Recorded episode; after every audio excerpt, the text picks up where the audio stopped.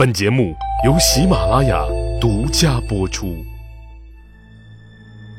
英雄成败任评说，流传千古不辍。曹刘诸葛故事多，无演义不三国。曹操几乎同时接到了两封密信，一封是蔡氏兄弟的，说成功将甘宁策反，可以作为内应；另一封是阚泽所写，说。和黄盖商定，看准时机就多带船只，以青牙旗为号，满载粮草前来归降。幸福来得太突然了，以至于曹丞相心生疑虑，不敢相信呐。所以，他连忙召集手下众谋士开会讨论，集思广益，希望有人能去江东大营走一趟，探探虚实，验验真伪。可等了半天，在场众人要么低头不语，要么面面相觑，没人搭茬儿。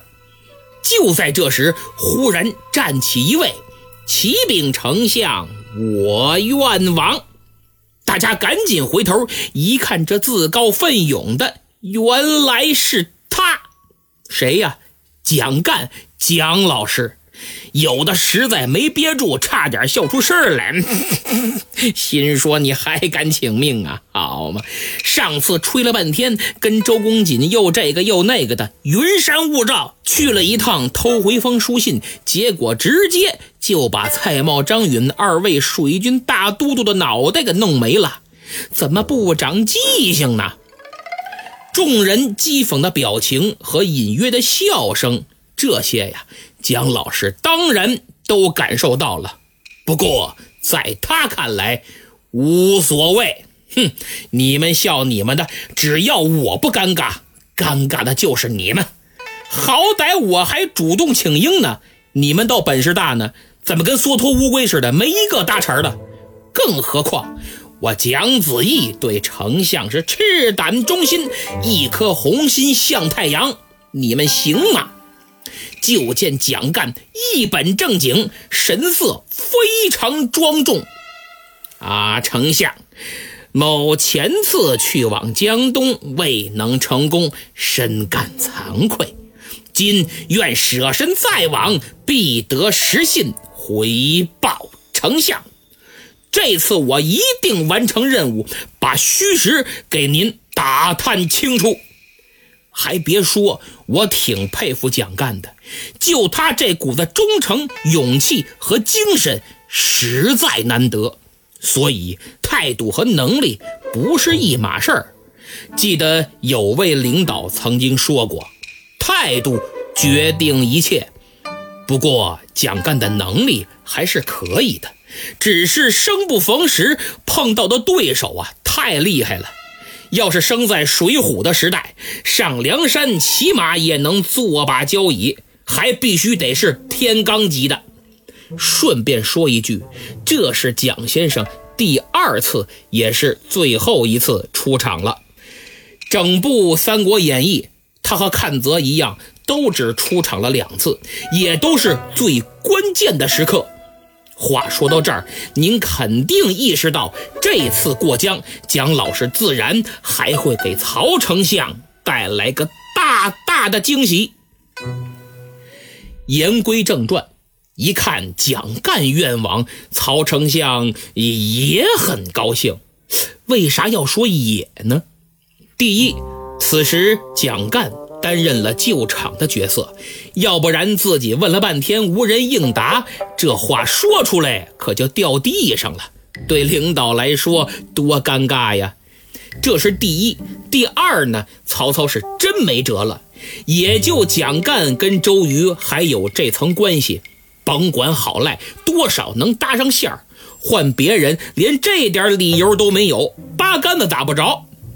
虽说自己对蒋干同志的能力，通过上次的事儿已经很了解了，但嗨，这不也没别的选择了吗？第三，最最关键是曹操对蒋干的忠诚度非常放心。当领导的谁不喜欢对自己绝对忠诚的属下呢？至于能力嘛，嘿嘿，你懂的。如果不信，可以环顾一下自己的工作环境，活生生冒热气的例子比比皆是。所以，综上所述，曹丞相的高兴只能用“也”来形容了。当下。他立即吩咐蒋老师再次出访江东，还命相关人等全力配合，赶紧做好各项准备工作。就在蒋老师挺身而出之前，曹老板为出访三江口的人选头疼之时，对面周瑜也在为派谁出访曹营而头疼不已。只不过这二人头疼的侧重点不同。曹操是拿不准人选，周瑜是拿不准方式。有人问了：这周都督头的哪门子疼啊？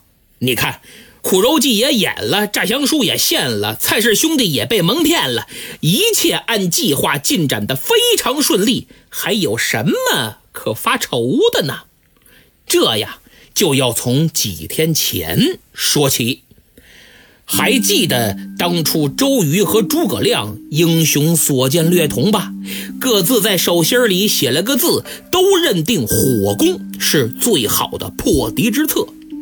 过了没多久，鲁肃就找周瑜汇报了个重要情况，说有位贤士为躲避战乱，跑到三江口来了，就住的咱们这附近。嘿，这位先生本想过几天消停日子，哪知道他前脚来，后脚曹操率军也到了。你说多寸？鲁肃就建议啊，周都督去拜访一下，因为此人能耐太大了，名气也大，如果能得其相助，破曹指日可待。周瑜表示很感兴趣，说：“好啊，子敬啊，你反映的这个情况的确很重要，我也应该亲自登门拜访。只是现在大战在即，军务繁忙，实在脱不开身呐。这样吧，你先带我去看望看望，正好请教一下破曹良策。等我把事情安排停当之后，抽空再去拜访。”鲁肃一听，也确实，我家都督现在真是挺忙的。得了，我先去一趟吧。这么着也并无不妥。于是鲁肃就立即动身拜会此人。周瑜的烦恼也正由此次拜会而来。鲁肃此行颇为顺利，二人见了面，先是客套一番，然后话锋一转。子敬就很谦逊地请教破敌之策，这位贤士果然名不虚传，一针见血地指出，在长江上作战，要想以少胜多，只有火攻。但随后人家又提了个极为重要的问题，就是这曹操的船呐太多了，十分庞杂。使用火攻容易造成一船着火，渔船皆散的效果，就是你把他一条船点着了，其余那些船只全散了跑了，不能一举歼灭呀。听到这儿，鲁肃是一个劲儿的点头。哎呦，先生，您说的可太对了，只是怎么解决呢？您有何良策没有啊？就见这位高人笑了笑，哈哈哈哈。依在下看来，只有使连环计了，让他曹操把舰船用铁索都连接起来，再用火攻，定能大获全胜。这连环计呀，是三十六计中的第三十五计，属败战计系列。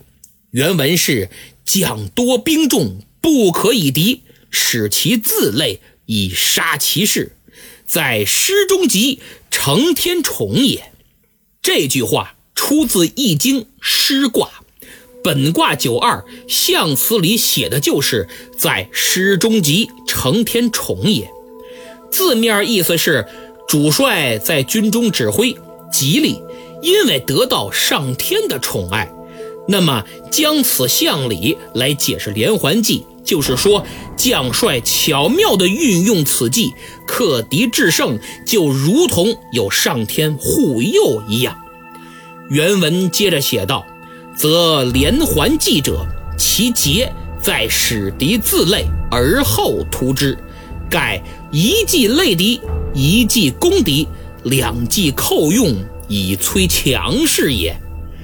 这句话的关键，也是此计的关键，就在“使敌自累”这四个字。从更高的层次上去理解，“使敌自累”就是指让敌人互相牵制，背上包袱，行动不自由。如此一来，就给围歼敌军创造了良好的条件。比如现在这位高人。他那意思就是想办法把曹操的战舰勾连起来，让他散不开、跑不了、逃不掉，为纵火焚之创造有利条件。那么从宏观上来讲，两个以上的计策连用，称之为连环计。但有时也不能只看用计的数量，而要看用计的质量，使其自累。在战略上可以看作是让敌人背上包袱，自己牵制自己，战线拉长，兵力分散，以便于我军集中兵力将其各个击破。这也是连环计在谋略思想上的反应。所以《兵经百篇》中说：“大凡用计者，非一计之可孤行，必有数计以相之也。”故善用兵者，行计勿实施，运巧必防损，力谋虑中变。就是，但凡用计的高手，都知道不能孤零零的只用一计去对付敌人，必须有多个计策辅助才行。用计重在效果。如果情况变化，就要相应再出计策，一计套一计，互相配合实施，这样才会使对方防不胜防。所以，连环计就是指多计并用，计计相连，环环相扣，一计累敌，一计攻敌，任何强敌都攻无不克。现在，我们翻回头再看看此计的原文。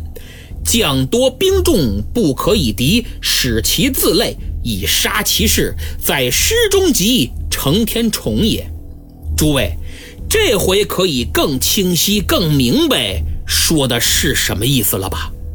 就是如果敌方力量强大，先不要硬拼，要用计，使其自相钳制，借以削弱战斗力。巧妙的运用谋略，就如有天神相助。在这次赤壁大战中，周瑜先后使用了反间计、苦肉计和连环计，正是三十六计中的第三十三、三十四和三十五计，都属于败战计。而且这三计是一环套一环，整体上也可以说是个大的连环计。由于篇幅所限，我就不再具体举例说明了。如果您还想进一步了解连环计的使用，可以参考《水浒》里卢俊义上梁山的全部过程。那么现在，我想大家已然都猜出来这位献连环计的高人是谁了吧？没错，地球人都知道。他就是司马徽口中的那个伏龙凤雏得一人可安天下的凤雏，与诸葛亮并驾齐驱的庞统，庞士元。庞先生，湖北襄阳人，时年三十岁，才学嘛就不说了，跟诸葛亮齐名，您自己琢磨吧。那么，经过他此番献计献策，鲁肃。顿开茅塞，受益颇深。等请教完了，他便起身告辞，回营复命。当周瑜听完了庞统的计策，高兴的直拍手，是击掌称妙，哈哈哈哈哈哈！太好了，太好了！这凤雏先生果然名不虚传。不过，周瑜转念一想，哎呀，计策好是好，可难度实在有点大。如何才能把曹操的战船连在一起呢？周都督可犯难了，鲁肃也眉头紧锁。确实，如果不能让曹操乖乖的把战船连起来，这计策再妙又有何用呢？充其量也就只停留在理论上罢了。这呀，就好比当初我和朋友吃着大排档，激烈辩论如何打沉美帝的航空母舰。我的主张是打沉它，其实一点儿都不难。根本就用不着什么导弹，只要在航母的核反应堆上放一捆手榴弹，嘿嘿，肯定报废。至于怎么放，金政委表示：莫锤啊。有时候我真想奉劝一下那些天天意淫如何击沉人家航母的朋友，这是病，得吃药。一方面说自己的矛无坚不摧，一方面说自己的盾坚不可摧。你说这不是病是什么？正在周瑜为如何使用这连环计头痛不已之时，忽然手下军校进帐禀报：“启禀都督，您的故友蒋干先生又来求见，此刻已在辕门等候。”哎呦！太棒了！周瑜喜出望外，噌家伙就站起来了，把帅案都给顶得直晃悠，茶杯好悬没轱辘地下去，可把他乐坏了。周都督一拉鲁肃的手：“子敬啊，真是天助我也！大破曹军全赖此人。”